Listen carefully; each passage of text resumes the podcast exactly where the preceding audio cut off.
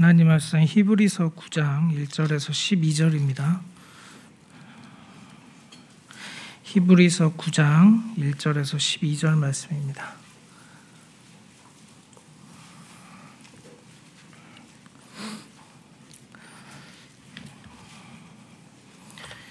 히브리서 9장 1절에서 12절 말씀 제가 봉독하겠습니다.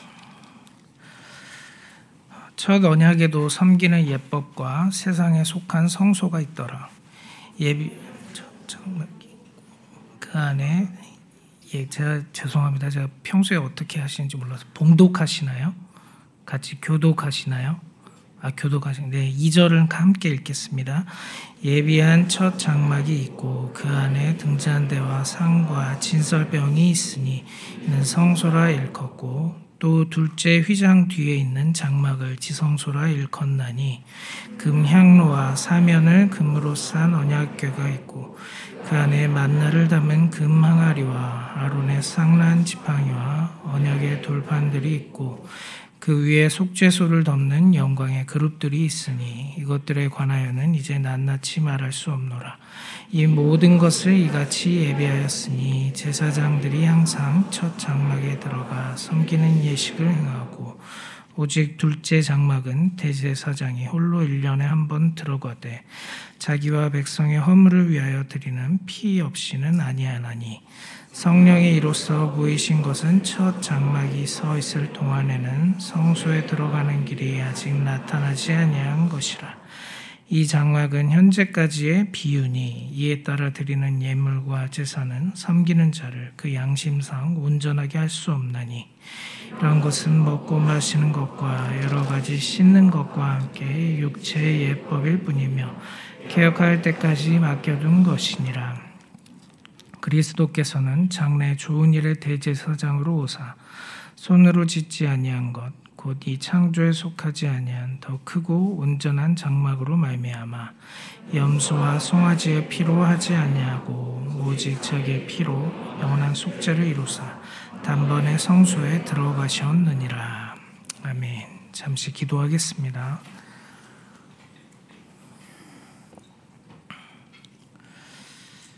어, 주님, 어, 참,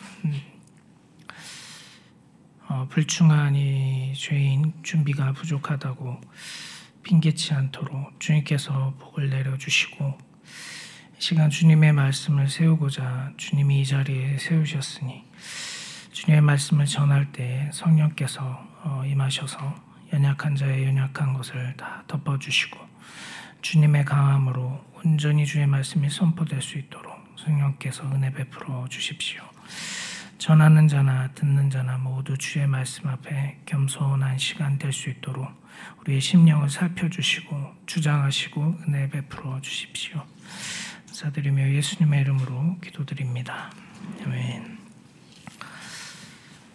어, 준비할 시간이 많지 않아서 제가 좀 한번 나눴었던 내용, 최근에 좀 묵상했던 내용을 시간 함께 나눴으면 하는 생각이 있습니다. 히브리서 9장의 말씀은 성전에 대한 이야기입니다. 그래서 우리가 성전에 대해서 잠깐 생각을 해보면 오늘 본문의 말씀을 이해하는데 도움이 될 것 같습니다. 근데 성전 이전에 성막이 있었죠. 그래서 솔로몬이 돌로 지은 성전 이전에 이스라엘 사람들이 아직 왕정이 시작되기 전에 천막으로 지어놓았던 성막이 있습니다. 주님이 모세를 통해 만들라고 하신 것이 그 성막이었죠. 근데 이 성막을 좀 생각을 해보시면 우리 하나님과 이 성막은 좀 사실 좀 거리가 있습니다. 왜냐하면 1차적으로 그 크기에서부터 굉장히 작죠. 우리의 기대와는 기대에는 한참 미치지 못하는 크기입니다. 뭐 오늘날로 따지자면 축구장의 반의 반도 안 되는 크기가 성막의 크기였으니까 대충 어느 정도의 크기였는지 생각을 하실 수 있을 겁니다. 어, 그 크기도 그렇게 굉장히 작을 뿐만이 아니라 성막 자체가 일반 사람들이 사실 갈 수가 없는 곳이었어요. 성소 안에 그 뜰 자체도 물론이거니와 일반 백성들은 재물을 바치러 갈 때 갈 수 있는 곳이라고는 그 성소의 입구뿐이었죠. 거기서 재물을 잡고 나머지는 제사장들이 그 안에서 다 번제단에 태우고 씻고 하는 일들을 하니까요. 어, 일반 백성들도 제사를 드리러 갈 때 겨우 성문 앞까지만 갈 수도 있었지만 제사장들도 그 성소 안에 들어갈 수 있는 것은 매우 제한된 시간뿐이었습니다. 향에 불이 계속 불타고 있는지 체크하러 혹은 안식일에 이제 진설병을 바꾸러 들어가는 정도가 제사장이 그 성소 안에 들어갈 수 있는 아주 제한적인 시간이었죠. 게다가 대제사장이 1년에 한 번 지성소에 온갖 정결 예식을 다 한 다음에 들어갈 수 있는 곳이 이 지성소였습니다. 그러니까 말씀드리고자 하는 이유는 성막이라는 것 자체가 크기도 너무 작고 하나님의 그 광대하심에 비하자면 너무 작고 그 성소 안에 들어갈 수 있는 그 성막 안에 들어갈 수 있는 시간 자체도 너무 제한적이라는 거죠. 우리가 이 사실로부터 알 수 있는 것이 무엇이 있습니까? 두 가지 정도를 먼저 생각을 해볼 수 있을 텐데 첫 번째로는 바로 이 하나님과 인간의 존재의 격차이죠. 그리고 이 인간의 죄성이 그 무결하시고 거룩하신 하나님과 얼마나 큰 차이가 있는지를 우리에게 너무 잘 보여줍니다. 하나님이 인간을 처음 만드셨을 때 어떻게 하셨습니까? 에덴 동산 가운데 아담과 하와 함께 그곳을 거니시며 함께 교제를 나누셨던 분이시죠. 우리 주님은 그런 분이셨어요. 그러나 인간이 죄로 말미암아 타락하고 나니 어떠한 존재의 격차가 벌어집니까? 오늘 성소를 통해서 우리가 볼 수 있듯이 감히 하나님에 가까이 할 수 없는 엄청난 존재의 격차가 벌어진 거죠. 인간이 하나님이 가까이 하기에 얼마나 더러운 존재인지를 성막의 크기와 그곳에 갈 수 있는 시간으로부터 우리는 알 수 있습니다. 두 번째로 바로 이 사실로부터 그러나 하나님이 인간을 얼마나 끈질기게 사랑하시는지가 잘 나타나죠. 우리 같으면 그렇게 더러운 것 같으면 우리는 어떻게 합니까? 인간 사이의 관계에서도 가족이라고 할 때도 때로 너무 힘들면 끊어버리는 게 우리들 아닙니까? 우리가 조금만 더 하나님의 입장에서 우리 인간을 생각해 본다면 하나님이 인간을 이렇게 끝까지 끝끝내 붙잡으실 이유가 아무것도 없어요. 근데 하나님은 마치 인간을 이렇게 겨우 이렇게 붙들고 계시는 것처럼이라도 이스라엘 가운데 거하고자 하셨어요. 우리는 바로 여기에서 거룩하시고 원 크신 하나님이 이 인간을 사랑하시는 그 끈질긴 사랑 때문에 이스라엘을 결코 손을 놓으실 수 없는 하나님의 끈질긴 사랑의 마음을 발견을 하게 됩니다. 인간을 사랑하셔서 이 세상을 만드시고 그 가운데 사랑하는 유일한 존재로 두셨던 하나님이시지만 그 사랑으로 인해 이 접점을 끊어버리실 수 없는 하나님의 마음이 바로 이 성소에서부터 사실 느껴지는 겁니다. 하나님의 거룩하심과 사랑하심 사이에서 주님은 이스라엘 시대 때 이 최선의 길을 열어 두셨어요. 만약 성소가 제대로 기능을 했다면, 제사장들이 제대로 기능을 했다면, 이스라엘이 제대로 기능을 했다면 주님의 제사장 나라도 삼고자 하셨던 이스라엘을 통해 열방이 하나님께 돌아오는 일이 있었을 겁니다. 그러나 바로 인간이 그렇지 못한 불충한 존재라서 성소는 그림자로서 끝나고 말았습니다. 주님은 그런데도 이 인간을 이스라엘을 하나님의 백성을 도저히 놔두실 수가 없었어요. 바로 그 이유 때문에 히브리서 9장 우리가 읽은 말씀처럼 예수 그리스도께서 오셨습니다. 성소는 저 하늘에 있는 것의 그림자라고 본문은 이야기하고 있어요. 저 하늘에 계신 그 예수 그리스도가 하나님과의 완전한 새롭고 산 길을 여시기 위해서 성소에 불완전하지만 그러나 그 안에 정말 활활 불타오르듯이 드러나는 하나님 사랑의 그 하나님을 향하는 길을 활짝 열어젖히기 위해서 주님께서 이 땅 가운데 오신 거죠. 영원하신 계획에 따라 예수 그리스도께서 이 임시적인 예법인 성소를 완전하게 하시기 위해서 이 세상 가운데 본인이 대제사장으로 그리고 영원히 한 번에 드리는 제물로서 그리고 그 휘장 문을 다 찢어서 열어버리시는 생명의 문으로서 이 세상 가운데 오신 겁니다. 그래서 성전은 임시적인 겁니다. 그런데 성경을 읽다 보면 우리는 좀 이런 의문을 갖게 되죠. 성전이 이렇게 임시적인 거라고 한다면 주님은 왜 이렇게 자세히 설명을 하시는가? 레이기 24장이나 출애굽기 후반부에 보면 성전을 어떻게 지으라고 몇 장에 걸쳐서 이야기를 하세요. 저같이 구약 전공자들이나 재밌다고 읽지 여러분들은 사실 막 그냥 넘기실 때도 있으시죠. 통독하시다 보면 너무 디테일하고 자세하게 성전에 대해서 기록을 하고 있습니다. 왜 그렇게 자세하게 설명을 해 주신 걸까요? 너무 임시적인 건데. 바로 이 안에 그것 하나하나의 상징 속에 하나님의 마음이 깃들어 있기 때문이 아닐까요? 우리는 그 안에 깃들어 있는 하나님의 마음이 무엇일 것이다 하고 유추할 수 있지만 문제는 이것을 자세히 주님이 설명을 해 주시지를 않았어요. 그나마 우리가 가지고 있는 히브리서 그것도 구장이 좀 그 의미를 어느 정도 설명을 해 주지만 너무 불완전하게 설명을 해 줍니다. 그래서 이 내용을 성소가 가지고 있는 그 상징들을 우리가 제대로 좀 알고 누리고 주님을 묵상하는데 어려움이 있습니다. 어, 몇 가지 그렇지만 주님이 단초를 주셨어요. 그래서 그 성소 안에 있는 내용들을 가지고 우리가 예수 그리스도를 묵상할 수 있는 여러 단초들을 주셨는데 오늘은 요한복음과의 연관성 안에서 세 가지 정도를 생각을 해보려고 합니다. 본문에 나오는 어, 촛대와 그리고 진설병 그리고 지성소 이 세 가지를 어, 요한복음과의 좀 비교 속에서 생각을 해보려고 합니다. 그래서 먼저 이 성소 안에 성소와 지성소로 구성되어 있는 이 성소 안을 한번 생각을 해 보십시오. 성경을 잘 읽어보신 분들은 아시겠지만 성소와 지성소는 정육각형이 두 개 붙어 있는 형태, 직사각형의 형태입니다. 그래서 지성소가 약 3m 정도의 이제 그 정육각형으로 되어 있고 그 바로 앞에 휘장으로 가른 다음에 또 성소가 이렇게 붙어서 두 개를 다 합쳐서 성소라고 부르죠. 이 성소가 어떻게 그 둘러싸여 있는지를 보시면 거의 네 겹으로 둘러싸여져 있습니다. 그 안에는 리넨 천으로 예쁘게 수놓은 리넨 천으로 먼저 안에 되어 있지만 그 바깥에는 이제 염소의 털도 있고 여러 가지를 덧입혀서 성소를 만듭니다. 근데 그 가장 바깥은 어, 성경 번역에 따라 다르긴 한데 해달의 가죽으로 마지막을 덮었다고 되어 있어요. 그래서 이 해달이 뭐 돌고래라고 하는 사람도 있고 또 아니면 우리가 인어를 오해한다고 하는 그 듀공이라고 번역한 사람도 있는데 어쨌건 이 바다 생물입니다. 근데 바다 생물이 어떻습니까? 가죽이 그 수온 낮은 수온을 견뎌야 하기 때문에 지방으로 돼가지고 굉장히 두껍잖아요.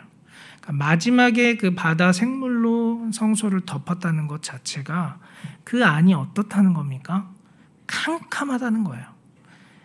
그, 어, 그 해가 엄청나게 내리쬐는 그 중동 지역의 상황 속에서 거의 해가 들어올 수 없을 만큼 완벽하게 차단한 깜깜한 곳이라는 거죠. 그런데 그 안에 그 안을 밝히는 성소에서 그 지성소 그 성소의 공간을 밝히는 메노라 촛대가 있습니다. 일곱 가지로 되어 있는 촛대가 유대교를 많이 상징하죠. 그 안에서 빛을 계속해서 밝히고 있어요. 그리고 그 앞에는 향로가 놓여져 있습니다. 지성소 앞에. 향로도 굉장히 중요한 의미가 있지만 오늘 그것은 다루지 못할 것 같습니다. 그리고 그 앞에는 또 진설병, 12개의 그 12지파를 뜻하는 12개의 빵이 놓여져 있죠. 그 장면을 한번 잘 생각을 해보세요. 그리고 그렇게 놓여져 있는 것들과 지성소, 법궤가 놓여져 있는 지성소 사이를 가르는 긴 커튼, 휘장이 있습니다. 자, 이런 상황들을 우리가 좀 상상을 해보면서 세 가지 내용을 생각을 해보겠습니다. 먼저 첫 번째로 진설병입니다. 진설병은 12지파를 아까 말씀드린 대로 상징하는 12개의 빵을 구워서 매 안식일마다 놓아도 새로운 빵으로 교체를 합니다. 그러니까 7일 동안 그 자리에 12개의 빵이 놓여져 있는 겁니다. 근데 우리는 이 말씀을 읽다 보면 좀 이런 의문이 들게 되죠.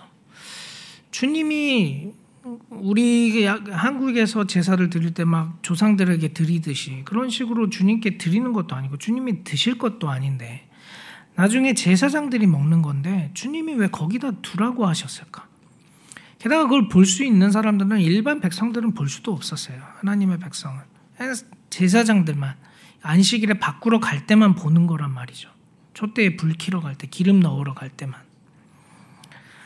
드실 것도 아닌데 왜 거기 두라고 하셨을까? 백성들은 볼 수도 없는데. 거기에는 첫째로 유월절을 기념하는 의미가 있을 겁니다. 무교병을 하나님께 드리면서 이 유월절에 하나님이 구원하셨던 그 사건을 기억하게 하는 의미가 있겠죠. 그러나 그 상징에는 더 큰 의미가 있습니다. 진설병은 히브리어로는 번역하자면 얼굴들의 빵이에요. 근데 히브리어에서 얼굴들은 때로는 이제 임재라는 의미로도 쓰입니다. 그러니까 임재의 빵이에요. 임재의 빵. 무슨 말입니까?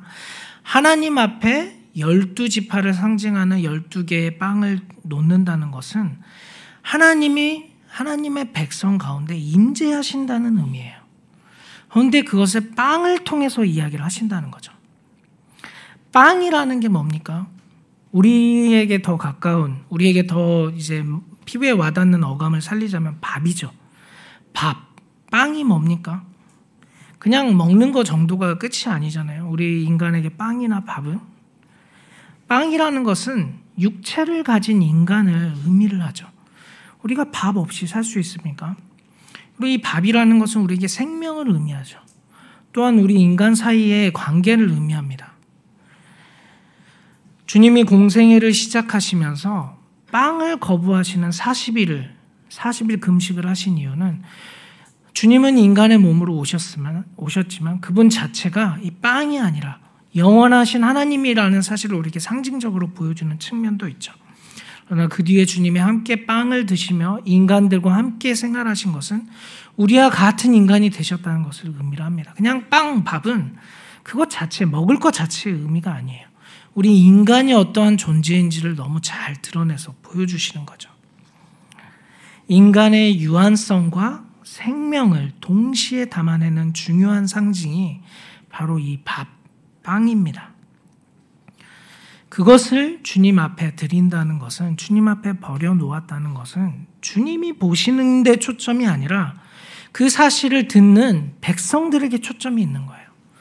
바로 그 상징들 속에서 주님이 우리 인간들, 유한한 인간들 가운데 우리의 임재의 자리 가운데 함께 하신다는 것을 주님이 백성들에게 알려주고 싶어 하시는 겁니다.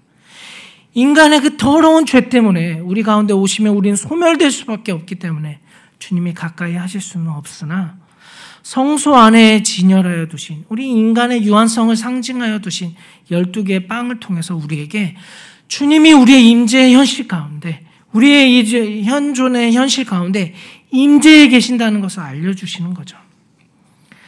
밥을 먹지 않고는 빵을 먹지 않고는 죽을 수밖에 없는 우리 존재들. 우리의 존재들을 붙들고 계시는 분이 바로 하나님이시라는 것을 백성들에게 가르쳐 주시는 겁니다.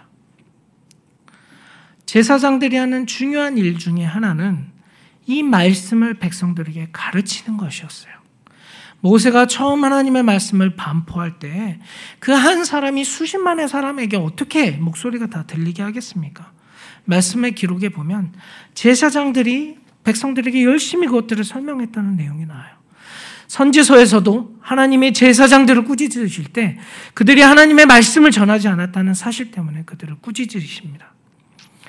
제사장들이 자신들이 눈으로 보고 한 것들을 백성들에게 가르치면서 너희들이 살아가는 그 현실, 너희는 밥을 먹기 위해서 그 돈을 벌기 위해서 열심히 살아가지만 너희들의 삶을 붙드는 것은 하나님이다.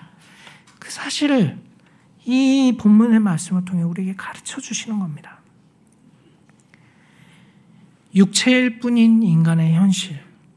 우리는 살아가면서 우리가 버는 이 돈, 우리가 먹는 밥, 이것 때문에 우리가 생명이 유지된다고 생각하기 쉽습니다. 이 세상은 그게 전부이니 그렇게 삽니다. 세상이 그렇게 산다고 하나님의 백성이 그렇게 살 수 있습니까? 우리는 하나님이 우리의 현실을 붙드시는 분이라는 그 믿음 때문에 살잖아요. 그게 하나님의 백성, 우리가 가지고 있는 신앙이 아닙니까? 내가 열심히 일하고 노력해서 내 삶을 열심히 성취해 가는 것. 만약 그게 인생의 전부라고 우리가 생각한다면 우리가 세상의 가치관과 다를 게 뭐가 있습니까?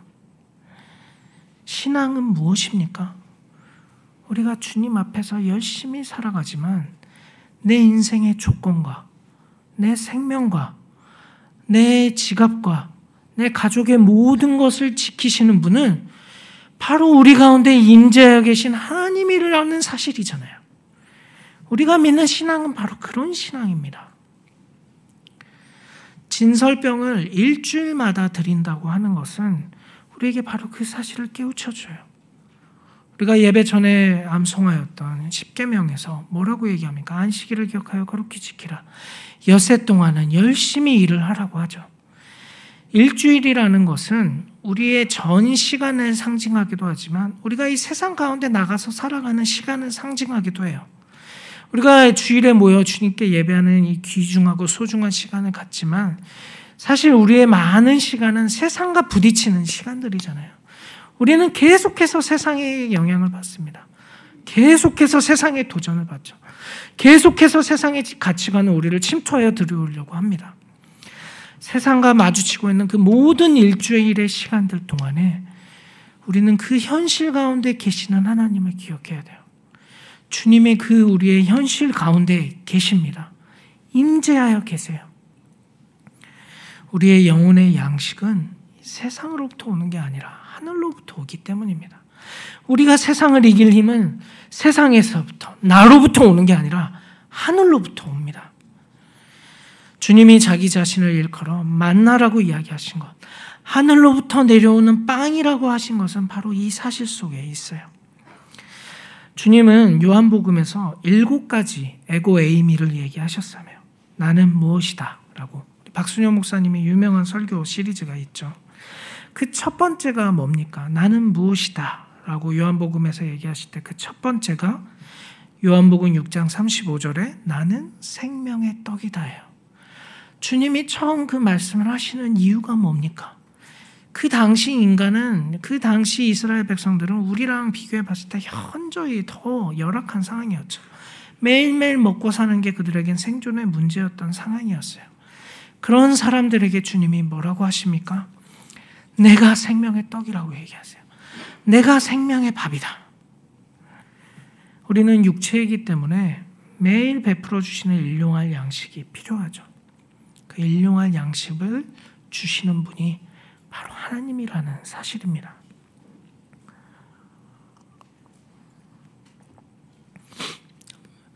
저도 어, 부르심을 받아 한국으로 입국한 지 벌써 7개월이 되었는데 한 3개월 정도는 굉장히 좋았습니다. 힘든 상황 가운데 한국으로 이제 사역을 마무리하고 왔기 때문에 아무것도 안 하는 현실이 좀 많이 쉼이 됐었어요. 근데 그러한 때에 한 4월쯤 되니까 여기저기 지원서도 써보고 했는데 다 떨어지고 또 박사 학위는 아직도 나올 생각을 하지 않고 하다 보니 인간적인 생각이 많이 들더라고요. 굉장히 불안해졌습니다. 그리고 그때부터 정말 주님께 주님 언제까지 이렇게 백수로 살아야 됩니까? 하는 기도를 한 4월, 5월쯤에 많이 했던 것 같아요. 그러다가 하는 것마다 다 떨어지고 안 되는 상황들을 보면서 아, 정말 주님을 찾으시 더 깊이 찾으라 하시나 보다 생각하고 그 이제 집 앞에 있던 그 오순절 교회에 새벽 예배를 나가기 시작했습니다. 그러면서 주님을 잠잠히 찾으면서 주님이 나갈 때마다 저에게 하나씩 이야기를 해 주시는 것 같았어요. 근데 자주 이야기해 주시는 것 중에 하나가 저 자신의 사역에 대한 거였습니다. 작년까지 두 교회를 영국에서 섬기면서 제가 이 영혼의 빵을 하나님의 말씀을 지어 먹이겠다고 열심히 사역을 했는데 가만 보니 제가 완전히 다 가래 있던 거예요. 주님의 밥을 지어서 그것을 먼저 제가 먹고 성도들에게 나눠줬어야 했는데 바쁘다는 핑계로 제 영혼을 내버려 뒀던 거죠. 주님은 그 기간 동안에 지금 제가 완전히 영혼이 비틀어 말라 비틀어져 있다는 사실을 보여주시면서 많이 회복할 수 있도록 은혜를 주셨습니다. 그리고 그때 제 영혼이 먼저 그렇게 회복을 누린 뒤에 주님께 기도했어요. 주님, 이 백수 생활 주님과 함께 할 수 있는 이 은혜 너무 감사한데 6개월까지만 백수 생활하게 해 주십시오. 참 거짓말 같게도 7월 1일부터 주님이 그 보호잡을 뛰게 해 주시더라고요. 그런 주님의 이끄심을 보면서 참 무지렁이 같은 저도 버려두지 않으시고 이렇게 먹이시는 주님을 보게 되었습니다. 저뿐만이 아니죠.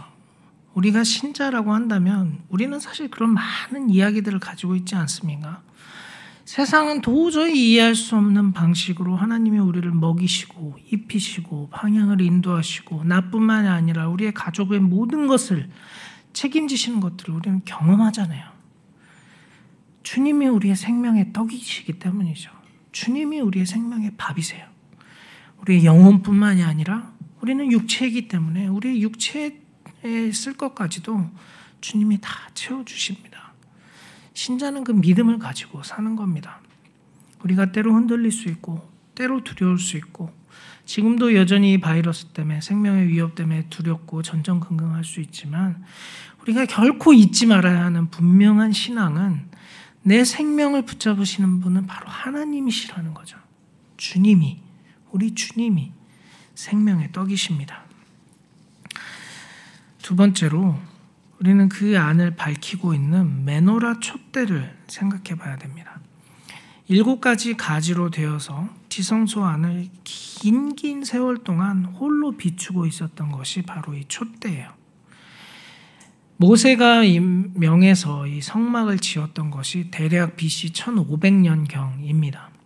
그리고 성막 시대가 끝나고 성전 시대가 시작된 게 대충 BC 960년 솔로몬 시대 정도죠. 그리고 솔로몬 시대 이후로 이제 성전이 완전히 무너지게 된 게 BC 약 600년 정도입니다. 그러니까 거의 천년의 세월 동안 성막 성소 안에서 이 메노라 촛대가 홀로 빛을 비추고 있었어요. 한번 이 장면을 잘 생각해 보십시오. 거의 뭐 볼 수 있는 사람이 없는데도 그 어두운 공간을 홀로 천년의 세월 동안 계속해서 끊이지 않고 빛을 비추고 있었던 그 장면. 근데 그 장면에 굉장히 특이한 것 중에 하나는 이 촛대가 우리 생각 같아서는 그 지성소 안에 있어야 될 것 같지 않습니까? 법계 옆에서 이렇게 빛을 비추고 있어야 좀 뭐가 맞잖아요. 그런데 그 메노라 촛대가 지성소 안에 있는 게 아니라 성소 안에 있습니다. 그래서 지성소로 가는 길을 비추는 듯이 그 자리에 주님이 두라고 하셨어요. 저는 이 장면을 생각해 볼 때 마치 이 어두운 우리의 인생 가운데 찾아오셔서 하나님의 존전 가운데로 이끄시는 예수님의 빛과 같다는 생각이 많이 들어요. 신자는 그 영혼에 그 죽었던 그 영혼 가운데 주님이 빛을 비추어 주셔서 그 죽었던 지각이 깨어나 다시 태어나 생명의 주를 알아보게 된 사람들입니다. 우리는 이것을 중생, 다시 태어났다고까지 부르죠. 주님은 우리의 어두운 현실 가운데 찾아오셔서 천년의 시간 동안 장구하게 그 하나님의 현존인 지성소로 가는 길을 비추고 계셨던 주님처럼 우리의 어두운 인생 가운데 찾아오셔서 주님께로 향하여 빛을 비추어 주고 계세요. 우리 모두는 그 영혼의 빛을 비추임 받은 사람들이에요. 그런데 놀랍게도 빛은 주님과 신자의 공통 분모입니다. 에고에임이 일곱 가지 에고에임이 중에 두 번째가 주님이 나는 세상의 빛이다 라고 얘기하시는 8장 12절의 말씀이에요. 그런데 이 일곱 가지의 에고 에이미 중에 주님과 우리가 공통으로 갖는 게 아무것도 없어요. 세상의 빛이라는 것 말고는. 세상의 떡이다. 주님이 우리더러 세상의 떡이라고 하신 적 없어요. 주님 자신만이. 나는 문이다. 주님만 문이시지 우리더러 문이라고 하신 적이 없습니다. 나는 선한 목자라. 나는 부활이요 생명이다. 나는 길이요 진리요 생명이다. 참 포도나무다. 그 어느 것 하나도 주님과 우리가 함께 공유하는 게 없습니다. 그런데 이 빛이라는 것 하나만큼은 주님이 우리와 함께 공유를 하세요. 마태복음 5장 13절부터 16절에 보면 너희는 세상의 소금이니 소금이 만일 그 맛을 잃으면 무엇으로 짜게 하려 후에는 아무 쓸데없어 다만 밖에 버려 사람에게 밝힐 뿐이니라 너희는 세상의 빛이라 산 위에 있는 동네가 숨기우지 못할 것이요 사람이 등불을 켜서 말 아래 두지 아니하고 등경 위에 두나니 이러므로 집안 모든 사람에게 비치느니라 이같이 너희 빛을 사람 앞에 비추게 하여 저희로 너희 착한 행실을 보고 하늘에 계신 너희 아버지께 영광을 돌리게 하라. 이 본문 말씀을 끝까지 읽어보시면 어떤 내용이신지 아시겠죠? 성소 안에서 지성소를 향하는 빛을 비추고 있었던 그 메노라 촛대처럼 주님이 어두운 세상 가운데 빛이라고는 찾아볼 수 없는 이 세상 가운데 오셔서 하나님 아버지께로 향할 수 있는 생명의 길을 열어 주셨어요. 그리고 이제는 우리더러 빛이라고 하시면서 너희 착한 행실을 보고 하늘 아버지께 영광을 돌리게 하라고 그 역할을 이제 우리에게 맡겨 주시는 거죠. 우리를 마치 이 세상 가운데 메노라 촛대로 보내시는 것 같아요. 요점은 이렇습니다. 어두운 세상 가운데 영혼도 죄로 인해 어두워져 있었던 우리에게 영혼의 빛이신 예수께서 먼저 우리를 비춰 주셨어요.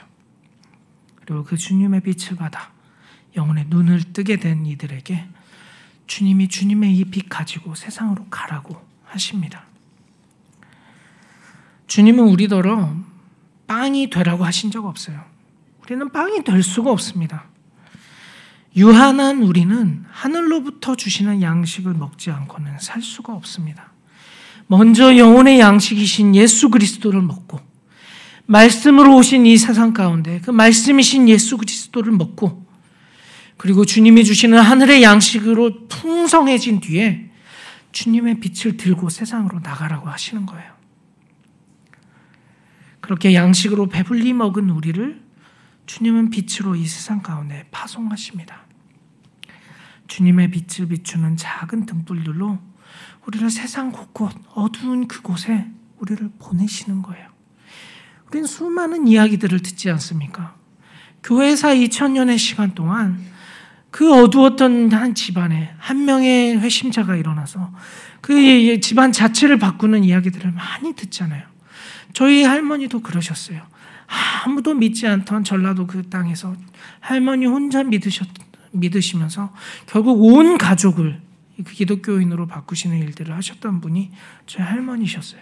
여러분들 주변에도 우리 교회에도 그런 그 어두운 곳 가운데서 하나의 빛이 예수 그리스도를 믿는 정말 연약하기 짝이 없는 그 사람이지만 예수 그리스도를 비추는 그 빛이 되어서 말도 안 되는 복음의 사역들을 하는 것들을 우리가 많이 듣지 않습니까? 왜 그렇게 하시는지 모르겠어요. 주님이 빛을 비추어 주시면 되실 텐데 주님은 너무 짧게 있다가 하셨습니다. 30대라는 혈기왕성하고 너무 젊은 때에 주님은 가셨어요. 게다가 공생의 사역은 또 얼마나 짧게 하셨습니까? 겨우 3년 하고 가셨습니다. 그런데 주님은 그 쓰러질 것만 같은 제자들을 통해서 말도 안 되는 하나님의 일을 하세요. 도대체 왜 그러실까? 우리는 주님의 그 크신 뜻을 다 알 수 없습니다. 다만 우리가 알 수 있는 것은 그것이 주님의 선하신 뜻이라는 거예요. 주님의 이 복음의 사역에 우리처럼 어둡기 짝이었고 어두움을 좋아하고 죄를 좋아하고 퍽하면 빛을 등지고 저 어두운 구석을 찾아가는 우리 같은 것들을 통해서 주님은 주님의 빛을 비추기를 원하세요. 왜 그러시는지 모르겠습니다. 그러나 단지 추측해 보자면 주님의 그 복음의 사역에 우리를 동참시키고자 하시는 것 같아요. 우리와 함께 주님이 주님의 빛을 비추고 싶어 하시는 것 같습니다. 그 주님의 마음을 우리가 안다면 우리가 어떻게 해야 되겠습니까? 어두운 곳 가운데 우리가 빛을 비추러 가야 됩니다. 우리의 빛이 어두워지지 않았나 우리가 살펴봐야 돼요. 우리가 빛이 뭐가 있습니까? 우리 얼굴빛이 뭐 그렇게 피부가 좋아서 뭐 광택이 납니까? 우리가 뭐 대단하게 세상적으로 성공해서 사람들이 우러러보는 그런 뭐 빛 같은 사람들입니까?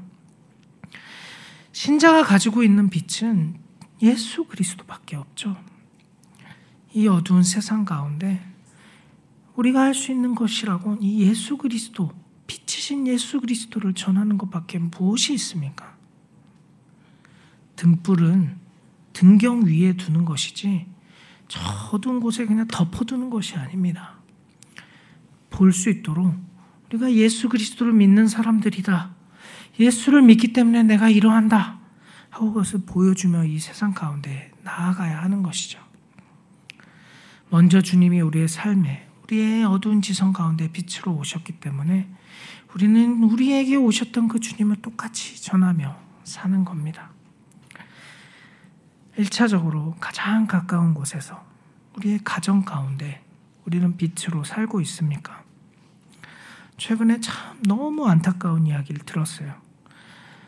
교리적으로 올바르게 어, 정말 참되게 좀 지금 뭐 하늘영화교회 얘기가 아닙니다. 그렇게 살고자 하는 한 지방의 한 교회에서 열심히 신앙생활을 하는 한 가정이 이혼 위기에 처했습니다. 이유가 뭔가 하니 교회에서 그토록 신실하게 섬기시는 그 남자 집사님이 집에서 자녀와 아내를 그렇게 때린다는 거예요. 결국 시험을 받아서 그 자녀와 엄마는 이제 이혼을 결심하고 교회마저 떠나게 되었다고 합니다. 그런데도 그 남편은 뭔 일이 있다고 이야기하면서 교회에서 이제 뭐 아무도 모르도록 그렇게 조치를 하고 있다는 이야기를 들었어요. 뭐 그런 이야기는 너무 많이 듣습니다. 교회 안에서 열심히 신앙생활을 하신다고들 하는데 가정에서는 전혀 그렇지 않은 이야기들을 가끔 들어요. 제가 목회할 때도 그랬고 많이 들었습니다. 그러나 우리가 1차적으로 보내심을 받은 곳이 어딘지 우리는 잊지 말아야 됩니다. 우리가 가장 1차적으로 빛으로 살아가야 하는 곳은 우리의 가정입니다. 밖에서 우리가 교회에서 뭔가 이 사회적 자아 때문에 위장하고 꾸밀 수 있겠죠. 그러나 주님이 속으십니까? 주님은 속지 않으십니다. 우리를 1차적으로 보내시는 그곳 가운데 내 아내에게, 내 남편에게, 내 자녀에게 내가 먼저 빛으로 살아가는 것이 무엇인지를 가르쳐야 하지 않을까요? 자녀에게 이 열심히 교회만 다닌다고 주일학교 열심히 가라고 한다고 그 자녀의 신앙이 싹 틉니까?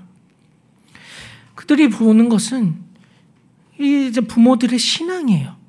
부모들이 어려움이 닥쳤을 때 가장 먼저 무릎을 꿇는 모습 속에서 감사한 일들이 있을 때 하나님께 찬양하는 모습을 통해서 어려운 일들을 보게 되었을 때 그들에게 사랑의 수고를 하는 것들을 통해서 그들은 우리의 모습을 통해 하나님을 보는 거죠. 그리고 예수를 믿는다는 것이 이런 것이라는 걸 배우는 겁니다. 우리의 가정 속에서 또 우리의 친구 사이들 속에서 우리의 직장에서 우리가 할 수 있는 곳 무엇이 있습니까? 예수 그리스도의 빛으로서 살아가는 것입니다. 어두운 현실 가운데 우리가 아니고서는 예수 그리스도의 빛을 볼 수 없는 이들에게 그 빛을 비추어 주는 것이죠. 마지막으로 지성소입니다.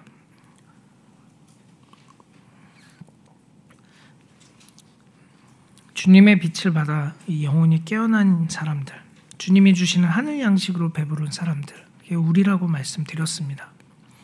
그런데 이것은 그냥 쉽게 되는 일이 아니에요. 한국 사람들은 이 신이 임한다라는 그 개념이 문화적으로 워낙 강하기 때문에 우리는 하나님이 우리에게 이렇게 오셔서 좋은 것들을 주신다는 것을 그냥 문화적으로 뭐 당연한 것처럼 생각할 수 있습니다. 그러나 성경을 우리가 천천히 보신다면 제일 처음에 성소에 대해서 설명해 드린 것처럼 거룩하신 하나님이 더러운 인간 가운데 계신다는 게 얼마나 어려운 일인지를 우리가 잘 생각해 본다면 우리가 누리고 있는 이 복이 결코 쉬운 게 아니라는 걸 우리는 잊지 않아야 됩니다. 근데 그 일이 어떻게 일어났습니까? 온 우주의 주인이신 생명의 주께서 우리 더러운 것들의 죄를 다 짊어지시고 지성소를 향하는 길을 자신의 육체로 여시면서 있었던 일이에요. 지성소는 감히 어느 누구도 갈 수 없는 거룩한 곳이었습니다. 하나님이 임재하여 계시다는 것은 오직 온 민족 중에 대제사장 한 명만 갈 수 있는 거룩하고도 거룩한 곳이었어요. 근데 그곳에 휘장을 주님이 여셨다는 사실은 말도 안 되는 우리 신자가 누리는 말도 안 되는 복락을 이야기하는 겁니다. 우리는 이미 이 지성소를 소유한 이들이에요. 우리 안에 삼위 하나님이 사시는 일. 이것은 그냥 가볍게 넘어갈 일이 아닙니다. 우리의 일상 가운데 우리의 모든 삶의 현실 속에서 이건 그냥 가볍게 넘길 수 있는 일이 아니에요. 주님이 자신의 피로 열어 젖히시고 새롭게 새롭게 산 길로 열어 젖히신 이 길은 우리가 그냥 쉽게 쉽게 생각할 길이 아니라는 거죠. 세 번째 에고 에임이 나는 문이다 라고 주님이 말씀하신 것이 바로 여기에서부터 드러납니다. 주님이 문이라고 하신 것은 바로 예수, 하나님의 현존을 향하는 그 길. 하나님이 처음 이 세상을 만드셨을 때 아담과 하와와 함께 하나님의 백성과 누리고 싶어 하셨던 그 하나님과 함께 교제하며 누리는 그것. 하나님과 함께 살아가는 그 은혜. 하나님과 함께 영원히 그 임재를 누리며 살아가는 신자의 영원한 복락. 그것을 향하는 길을 주님이 열어 젖히신 거죠. 마가복음 15장 38절 말씀처럼 주님이 죽으시던 때에 성소 휘장이 위로부터 아래로 찢어져 둘이 되는 것. 주님이 바로 그 생명의 길을 열어 젖히신 겁니다. 우리가 주님께 나아가는 것을 막는 것은 이제 아무것도 없어요. 주님이 다 열어 젖히셨기 때문에. 문제는 주님이 다 해버리셔서 우리는 이것이 가지고 있는 그 가치가 얼마나 위대하고 놀라운 것인지를 자주 까먹는다는 겁니다. 당연한 것처럼 생각해요. 아무것도 아닌 것처럼 생각을 합니다. 주님이 우리에게 주신 것의 이 가치가 무엇인지 더 많이 생각해 봐야 됩니다. 재미있는 사실 한 가지는 계시록 21장에서 발견이 됩니다. 계시록 21장 19절에 보면 그 성은 마지막에 내려오는 이 하나님 나라 그 도성을 이야기합니다. 그 성은 네모가 반듯하여 길이와 너비가 같은지라 그 갈대자로 그 성을 측량하니 많이 천 스타디온이요 길이와 너비와 높이가 같더라. 무엇을 의미합니까? 길이와 너비와 높이가 같다. 성경 안에서 이러한 기하학적인 형태를 가진 것은 두 가지밖에 없습니다. 지성소와 마지막 새 예루살렘성. 이 새 예루살렘성이 그러니까 상징하는 게 뭡니까? 하나님의 임재의 상징이에요. 지성소. 마지막 때의 새 예루살렘 성은 우리가 사랑하는 그 성부 하나님 그리고 그 보좌 우편에 계신 성자 예수님이 우리 하나님의 백성과 영원히 가시적으로 함께 사신다는 것을 의미하지 않습니까? 마지막 때에 삼일체 하나님이 이 땅 가운데 완전한 주인으로 오셔서 영원한 빛을 비추어 주시는 그 나라를 계시록은 그려내고 있어요. 이것은 무려 2600년 전에 이사야서를 통해서 이사야를 통해서 예언된 내용입니다. 이사야 60장 19절에서 20절 말씀처럼 다시는 낮의 해가 내 빛이 되지 않는다고 얘기하지 않습니까? 여호와의 영광의 빛이 영원한 내 빛이 될 것이라고 이사야는 2600년 전에 예언했어요. 그것이 부분적으로 우리에게 성취가 되었습니다. 성령께서 우리를 살리시고 우리의 영혼의 지각에 빛을 비추시고 우리 영혼 가운데 빛을 비추시며 말씀으로 우리를 깨우쳐 주시며 우리 가운데 사시면서 부분적으로 성취되었습니다. 그러나 계시록의 말씀처럼 아직 완전한 것은 오시지 않았어요. 삼위일체 하나님이 우리 하나님의 백성의 현존 가운데 사시며 우리와 영원히 함께 하시는 그 나라가 곧 옵니다. 계시록 21장 23, 24절에 그 성은 해나 달의 비침이 쓸데없으니 이는 하나님의 영광이 비치고 어린 양이 그 등불이 되심이라. 만국이 그 빛 가운데로 다니고 땅의 왕들이 자기 영광을 가지고 그리로 들어가리라. 우리는 신자는 바로 이 소망을 가지고 살아가는 사람들이에요. 주님, 그냥 지금 오셔서 주님의 빛 비추어 주시면 되잖아요. 도대체 모르겠습니다. 왜 우리같이 무지렁이 같은 사람들, 전도에 미련한 것을 통해서 주님은 이 세상 가운데 주님의 나라를 확장하고자 계획하셨는지, 우리의 이 아둔한 지혜로 어떻게 하나님의 그 크신 뜻을 다 알 수 있겠어요? 그냥 빨리 오셨으면 좋겠죠, 우리는. 그러나 그 사이 기간 동안 주님은 우리에게 그 빛을 맡겨두셨어요. 우리가 우리의 현실 속에서 주님을 비추는 빛이 되기를 원하십니다.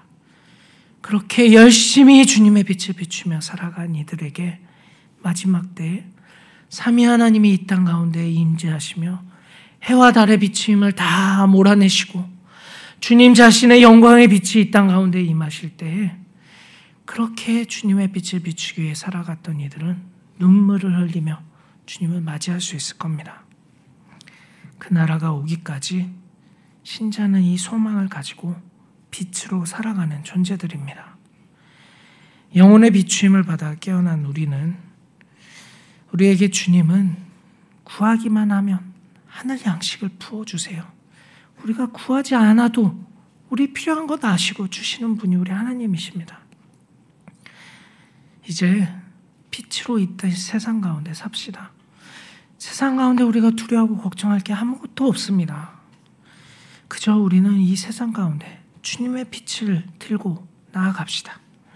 우리의 가정 가운데, 우리의 친구 관계 속에, 우리의 일터 속에 우리 주님이 얼마나 좋은 분인지, 주님을 믿고 살아간다는 것이 얼마나 복된 것인지, 우리 주님과 함께 동행하는 그 삶이 얼마나 기쁘고 행복한 삶인지, 오직 그곳에만 유일한 생명이 있다는 사실을 우리가 좀 증거하면서 삽시다.